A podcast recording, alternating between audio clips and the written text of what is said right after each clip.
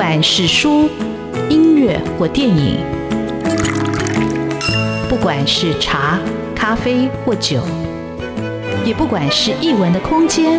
或餐饮的场域，文化无所不在。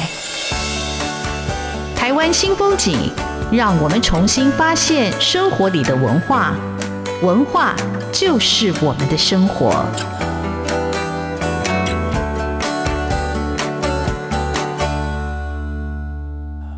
湾新风景，我是主持人廖志峰。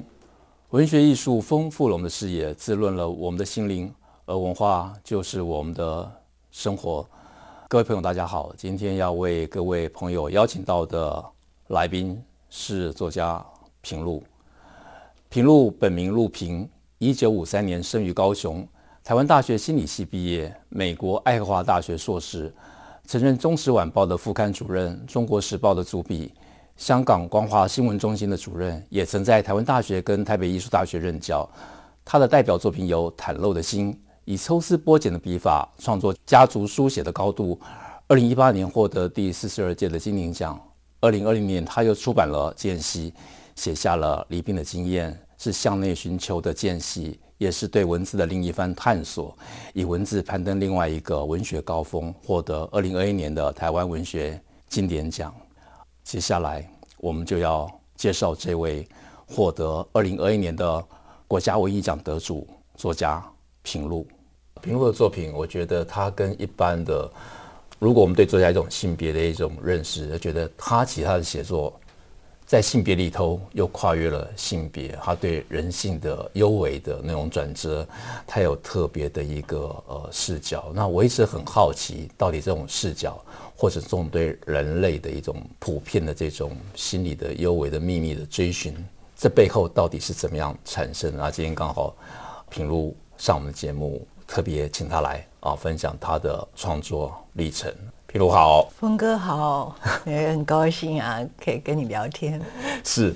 先恭喜你得到国家文艺奖谢谢啊！那我觉得媒体或者很多的朋友对你有很多的采访，但是我比较好奇的就是。因为我看过你的学经历嘛，非常的优秀啊，台大心理系，爱荷华的硕士，然后也博士学位也完成了。啊，从这个心理或者统计或者数学，这到底是怎么回事？为什么后来会变成是一个国家文艺奖的得主，而不是一个像一个爱因斯坦、一个 伟大的诺贝尔的一个化学奖或者数学奖的一个得主？哎，先说我的。博士呃是把课程修完了，可是从来没有教论文，所以我学位当然是硕士。那只是那时候花了呃三年半的时间把课程就是修完。那时候是在数学系，没错。呃，我大学念心理学，出国的时候就当年的留学生会非常需要奖学金。呃，当时我申请了十个学校，九个学校都是跟心理相关的，只有一个学校是。念的是心理统计哦，那九个学校都是跟临床啊，或者是智商，就是比较是属于我喜欢的领域。那只有一个是念心理统计，只有那一个学校给我全额的奖学金，所以当然我就去念心理统计。那念了半年之后，呃，那时候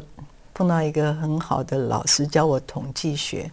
大概那时候在班上，实在英文也不够好，呃，反应也很慢。我猜是那个老师跟他的同事打赌，说他只要能够把我教成他很好的学生，他就真的是最棒最棒的老师哦。他是在美国写统计学教科书的，他叫 Hogg H O G G 哦，就是一直是统计界非常有名的大师。呃，那我刚好是。很冥顽不灵的学生，呃，所以居然他就主动跟我讲说，问我要不要就干脆念他的系，他是数学系的系主任，那你干脆转到数学系做我的学生好了。那我也没有什么主意，呃，他又是很可爱的老师，所以我就转去数学系念数理统计。那后来当然也就，嗯、呃，因为很好找工作，所以博士课程修完。呃，看看要写论文，至少还要一两年，就干脆去做事了啊！所以我做了统计的工作，一做就十年的功夫，就在也在美国公司，呃，也在美国邮政邮政总署啊做过统计师。呃，可能我不够聪明，嗯，念数学或念数理统计，就是一定要有好的那种很超越性的脑力，你就会得到呃非常大的快乐啊！因为整个数学的世界，它其实相当的透明，而就是怎么样讲，那个结构真的晶莹剔透。那我没有那么聪明，所以我只是能够就是做个统计师，或者如果我。当时如果把论文交出去，去学校里教书的话，那我相信就是我最多只能做一个第二流、第三流的一个统计学的教师而已，那就是我的资质。那当然我就我就上班。当年的美国就是作为亚洲女性，那个工作的机会很好很多，所以很顺利啊，就大概。过两年就又会升，然后很快就到 manager 的那个职位。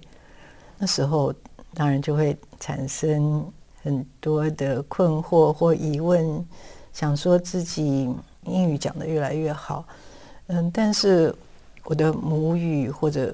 我最能够表达传递我自己心事的语言或文字，因为当时写家信都越来越困难，就变成一二三，那是不是就忘了啊？写不出来了，所以时时有一种恐慌。那刚好那时候对台湾来讲，包括呃美丽岛事件等等，都是我们民主历程上最艰难啊，也最澎湃的一段时间。我从大学时候就有一些朋友。投身当时的党外运动等等，那好像自己也觉得某个意义上继续待在美国，某一天会不会我既不能用自己最珍爱的语言文字去表达自己，同时也跟自己关心的真正我们台湾在发生的事情，会不会也越来越远了？差不多就在那个时候。我写下第一篇《玉米田之死》，玉米田之死，对，就是那个心境。一九八三年的《联合报》的短篇小说的首奖，哈，是。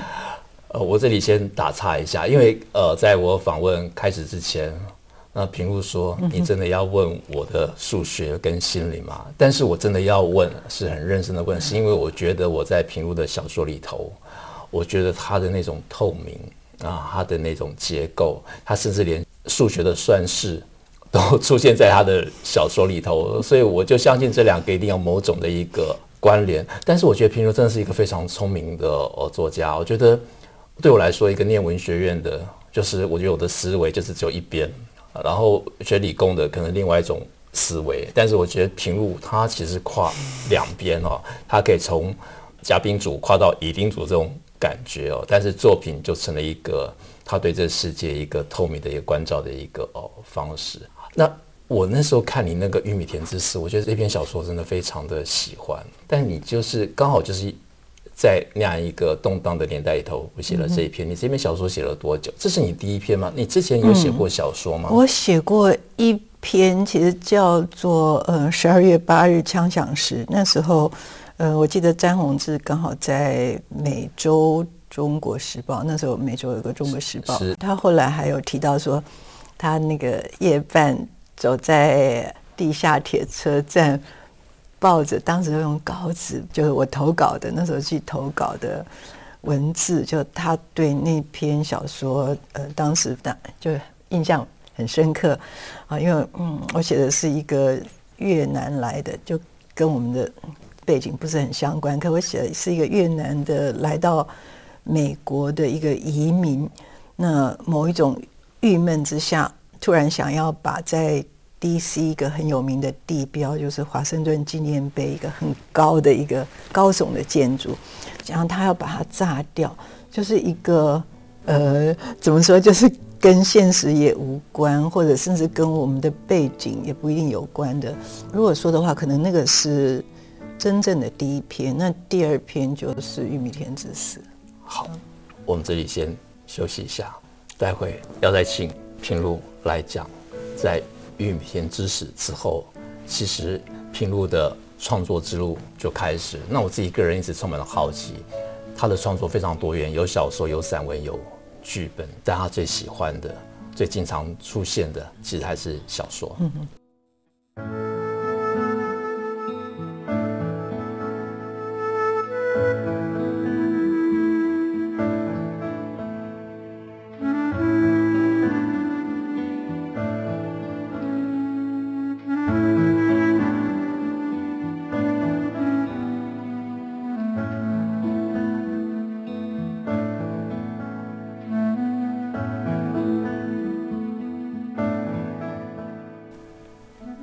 台湾新风景现场邀请到的是作家平路，那跟平路对谈，一直是我作为一个文青，作为一个读者的一个最大的梦想。那今天终于有机会借着台湾新风景这个节目，邀请平路上我们的节目。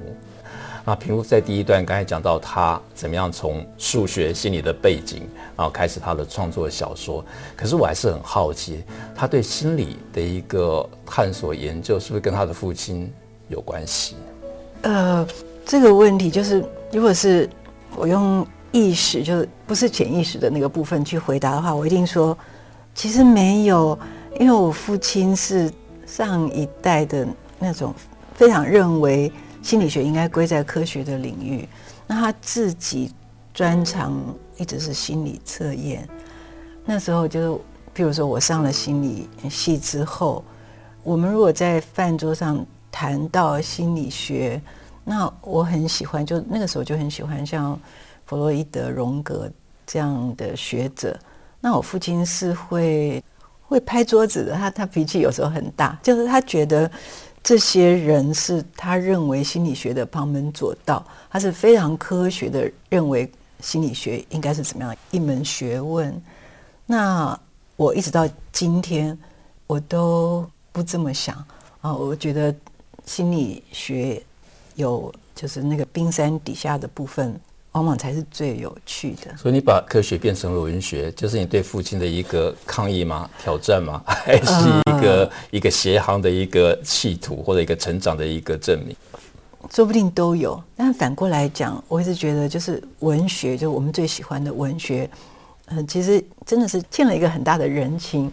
对于譬如说，对于心理分析，就是心理分析。其实给文学的影响，包括小说啊，包括呃我们最喜欢的，无论是意识流或者无论是哪一种的，就是你进入事情看起来不是表面的那样的那个部分，呃，真的是呃用英文讲真真的是那个 o a lot，就是你最应该谢谢的某一种的恩情，是心理分析给文学奠下的根基。呃，那刚好当然就是像弗吉尼亚、伍尔夫这些人，刚好他们就是他们就是他们那个写作的源流，跟我喜欢的心理分析的发展，他们他们是在一个时段，在一个河流里面，都找到互相的养分吧。平路的这个解释，其实引起了我更多的一个问题啊，就是他讲到心理，讲到冰山一角，我想到海明威就是。露在冰山的只有十分之一，十分之九都在水面下。但平路的小说，它其实就像带着你探索水面下的，或者是事件表象后的人物的真实的一个世界。这是为什么我也好奇，这平路过去他的一个心理的一个研究跟学习，跟他小说是不是有什么样的一个血缘的关系？但我现在更好奇的是，他平路刚才讲到维吉尼亚，你那。哪些的作家？嗯，当你在写作开始写作的时候，嗯，是你阅读很多的，或者给你灵感的？你有没有最想成为的作家？呃，我知道峰哥为什么问这个问题，因为我的，譬如说我的回答之一一定让你很高兴啊，呃，就是说第一个，我那么喜欢阅读，可是我从来没有，就在我成长的阶段，我没有想过有一天跟写作有这样密切的关系。那一直那个部分持续到今天，就是纯粹是趣味，就是它好看。那个书让我放不下来啊！我一直喜欢用就是它粘住我的手指，然后我只要拿起它翻页，然后就一直翻下去啊！这个是我认为就是阅读，或一直到今天，就是那个很纯粹的趣味。那回答你的问题就是，譬如我跟峰哥，我知道峰哥很喜欢，就是我们都很喜欢的啊，譬如马奎兹啊，就是他的一些长篇不用讲了啊，就是每一篇啊，从《百年孤寂》开始，每一本都那么好看。那包括他的一些短篇，哦，短篇很精彩，啊、我觉得他短篇更胜长篇。啊对啊。因为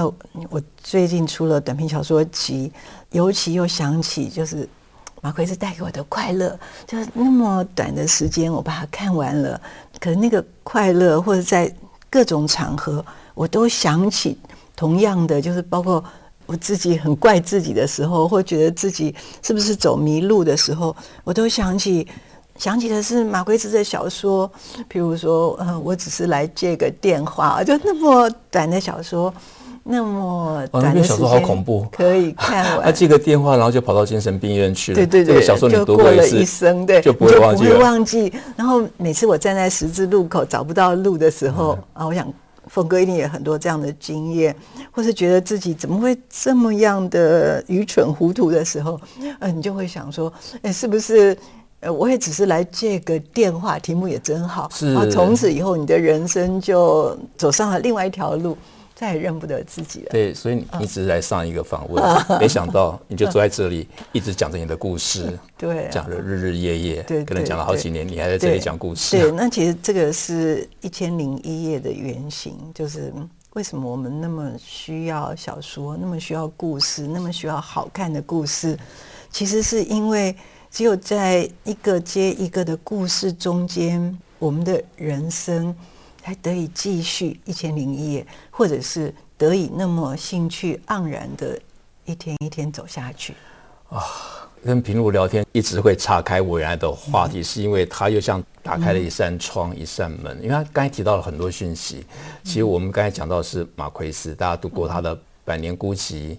或者是《独裁者的秋天》，或者是像《迷宫中的将军》。都算是长篇的，可是我觉得它最有味道的就是短篇。那它短篇其实它耐人寻味，而且它是很隽永的，它让你去聚焦、去沉淀、去回味或者反省。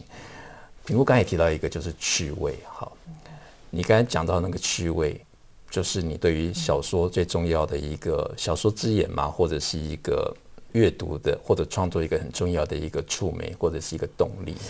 是助媒，是动力，也是就是为什么会写小说，也是知恩图报。就是我知道我阅读小说带给我人生中这么多的趣味，因此我多么也想就是能够做最最最简单的报答。就如果我能够写好看的故事啊，如果能够有让人一拿起来就放不下来的小说，那么是不是？我也就在延续那样的趣味，所以这个真的是非常非常重要啊！包括我们坐在这里又提到马奎兹，然后我就想到他另外一个短篇叫《呃流光似水》啊，就是真的是那么短的一篇，让你就立刻可以在这个环境里面想到，如果这些灯光里面都不是电流，而是水的话，而是金色的水的话，会。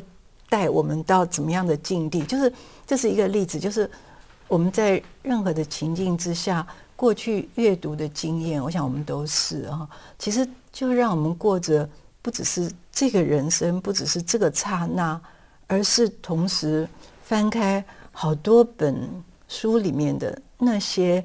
很有趣味、很丰富，或者是很曲折离奇的人生。就是它会让我们我们的生活。不只是这一重而已啊，而是重重叠叠，就是你随时都在这样的趣味之中。我们这里先休息一下，我待会还要问平路，为什么他这么喜欢马奎斯？他并没有写成了魔幻写实，还有他对于长篇跟短篇小说的创作，呃，他的看法又是怎么样？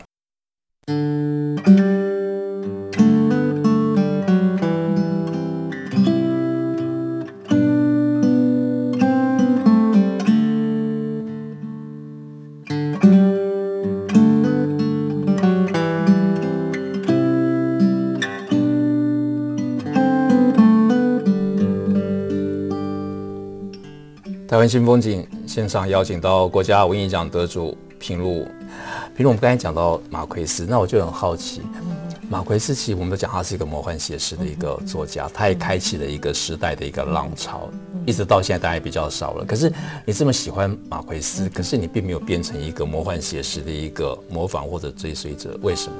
我爱马奎兹，或者是包括阿言德，包括那一些人，因为他们带给我很多阅读的乐趣，就纯粹是趣味。但是至于自己写的时候，因为我们的社会状况不一样，就是在拉丁美洲，就是他们所出自的地方，是，就是那些荒谬的事情，它跟现实的结合，它就是现实，就是包括他们的时间感啊，我觉得也是完全魔幻写实的。譬如说，我们处的地方，华人社会或台湾，就是你终于你是觉得说。呃，时间或我们希望呃社会走的方向，它还是继续往前走，是一个有直线的进程的。它虽然有时候推一下，有时候进一下，还是往前走。举一个例子，但是在拉丁美洲啊，比如在哥伦比亚，在马奎斯的家乡，那时间是回旋的，或是螺旋的，就是你其实不知道它是往前走还是往后走，还是它根本就在一个螺旋当中。譬如说，这在他的小说里面，其实是一个很重要的主题，就那个时间感。那如果我们的社会现实，华人社会里面，包括儒家的影响等等，都让我们在某个意义上比较严肃、比较正经、比较偏向纪实的面向，对对，甚至就是我们看到的，即使有很多光怪陆离的事情，可它。并没有那个本质上的那种荒谬感，所以我觉得，如果是华人作者，甚至可能更扩大一点，譬如说，你根本不能想象说日本的作者，或者是扩大一点，就亚洲的作者这样讲好了，去写魔幻写实。呃，当然，呃，某些地方，哎，我觉得是可以的。我这样讲可能要修正，可是至少，譬如说，很受儒家影响的，很受儒教影响的这些社会。东亚的部分啊，日本、韩国、中国、台湾啊，这些地方，我觉得就是那个跟魔幻写实，跟我们的自己的处境是有一个不同的。对，因为我们可能就要求要文以再道，要文起八代之衰，道济 天下之逆，就有一个比较一个强烈的目的性嘛，或责任感，就是可能在我们创作上就有一种框限。那你自己在创作的时候？你在等下等下，我不觉得是创作的框线，对不起，所以我一定要再跟你讨论一下。我不觉得是创作的框线，而是就是每一个作者，就是你我，我们都是镜子，我们都反映我们身上所看到的真实面，就是跟那个外界的中间的关联，我们是个镜子而已。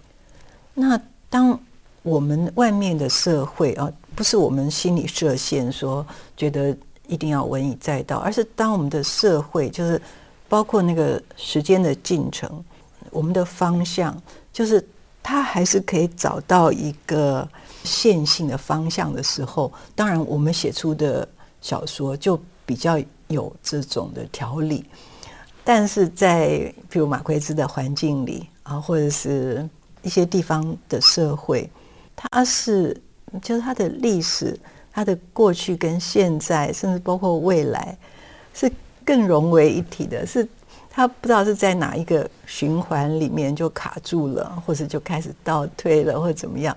所以，那个作者他作为一个镜子反映出来的，就比较靠近魔幻写实。我今天很高兴可以邀请到平如，那我不晓得我请他来是给自己挖坑跳呢，还是我自己也在上小说的写作课？那我觉得这个访谈实在太棒了。我们的讨论一向一向这样，就是就是真的是彼此，我都会觉得，而且你跟峰哥讲话，我们彼此都会自己有有思考，然后也会有反省，然后也可能也有进步。而且你你讲到的时间感很棒，就是我没有意识到，嗯，时间感在东方、西方或者在中南美洲，跟我们对那种时间，嗯。的感觉或者处理，的确，我们在创作一个故事或写作的时候，其实是有所不同的，因为跟你后面所产出的作品是有相关的。那我很好奇，因为其实你的作品里头有长篇有短篇。那其实我看你最近这本书叫《莫妮卡日记》，其实我过去没有特别注意，因为我分别是读他的单行本，然后就不晓得一本这么精彩的短篇小说集，我们待会再来提。但是你在创作小说的长篇跟短篇，嗯哼，创作上会有什么样一个重心，或者有什么样的一个取舍吗？呃，我自己就很像我们刚刚讲的说，我们都喜欢读马奎兹，可是我们都非常珍爱他的短篇小说。我自己是非常喜欢自己写的，就如果比起来跟自己比嘛，长篇跟短篇，我非常喜欢我的写的短篇小说。那所以最近啊，就出了《莫妮卡日记》，其实那个是自己选的，我觉得是最有趣味的，就是最耐读的一些篇章放在这里。那如果我讲自己看写长篇跟写短篇的不同，我觉得写长篇它更有一个契约感，就是你好像跟这个题材有一个比较长期的契约，所以对作者来讲很幸福，就是你可以有一个很长的时间。对我来讲，就是动辄是两年、三年、四年、五年、六年啊！我写《行到天涯》是六年的时间，就是你六年时间很专注于我的主人公，就不管他在外面叫什么名字，可是他对我来讲，他就是我的人物，他就是我的主人公，所以你就可以跟他们相处。这个相处就是当他的时间是以年来计量的时候，是两年、三年、四年、五年、六年的时候，某个意义上。很幸福，因为不管外面的世界可能躁乱，可能纷扰，可能有很大的改变，但是你心里就就有那一片的净土啊，你就在琢磨，或者是某些时候也是安排那个王国中间的关系，所以那是很幸福的事。所以我也很了解，就是为什么作者在某一个阶段之后可能。都很沉湎于写长篇的乐趣，因为那对自己来讲是很大的一种给自己一个很大的奖品吧。你就知道，呃，未来两三年的日子都很有着落在心理上。那短篇比较不同，短篇它不可能维持那么长久的乐趣，就是写作的来讲，它它一定。过两三个月，他可能就写完了啊。那你要去碰到另外一个题材，当然就是这个是在写作面。那在阅读面可能刚刚相反，就是阅读短篇的趣味。我喜欢用的词句是不期而遇，就是你没有想到它那么好看，结果它就这么好看，或者是像我们刚刚讲的一样，它就让你。这辈子都常常在某些情境下，它就自然浮现出来，让你想到。我是非常相信，也非常喜欢，就是约翰奇佛将奇佛讲的，就是他看到最好看的短篇小说是在牙医诊所里候诊，就是你你呃很无聊，然后又有点紧张，不知道那个医生要拔你哪一颗牙齿，然后你就拿起一本杂志啊。那之前有好多很好看的短篇小说是在，比如在 Vanity 那个浮华世界，Vanity Fair，或者是君子杂志，对啊，对啊，嗯，对，Playboy 上面都有。所以你拿了以后啊，就放不下来啊，三五分钟可能就读完了。所以那个不期而遇啊，往往是短篇小说跟长篇小说很大的不同。因为你拿起一本长篇小说，多少也是一种变成一种契约关系，你就知道。如果你要读下去的话，那就是要有时间。嗯，是好。所谓不期而遇，就是当你没有预期的时候，你就跟他进去。今天我来访问平路，其实我觉得也是一种不期而遇。我没想到我就这样进到他的创作世界里头。我们期待平路的下一本书，期待平路的新书跟所有的读者朋友不期而遇。谢谢平路。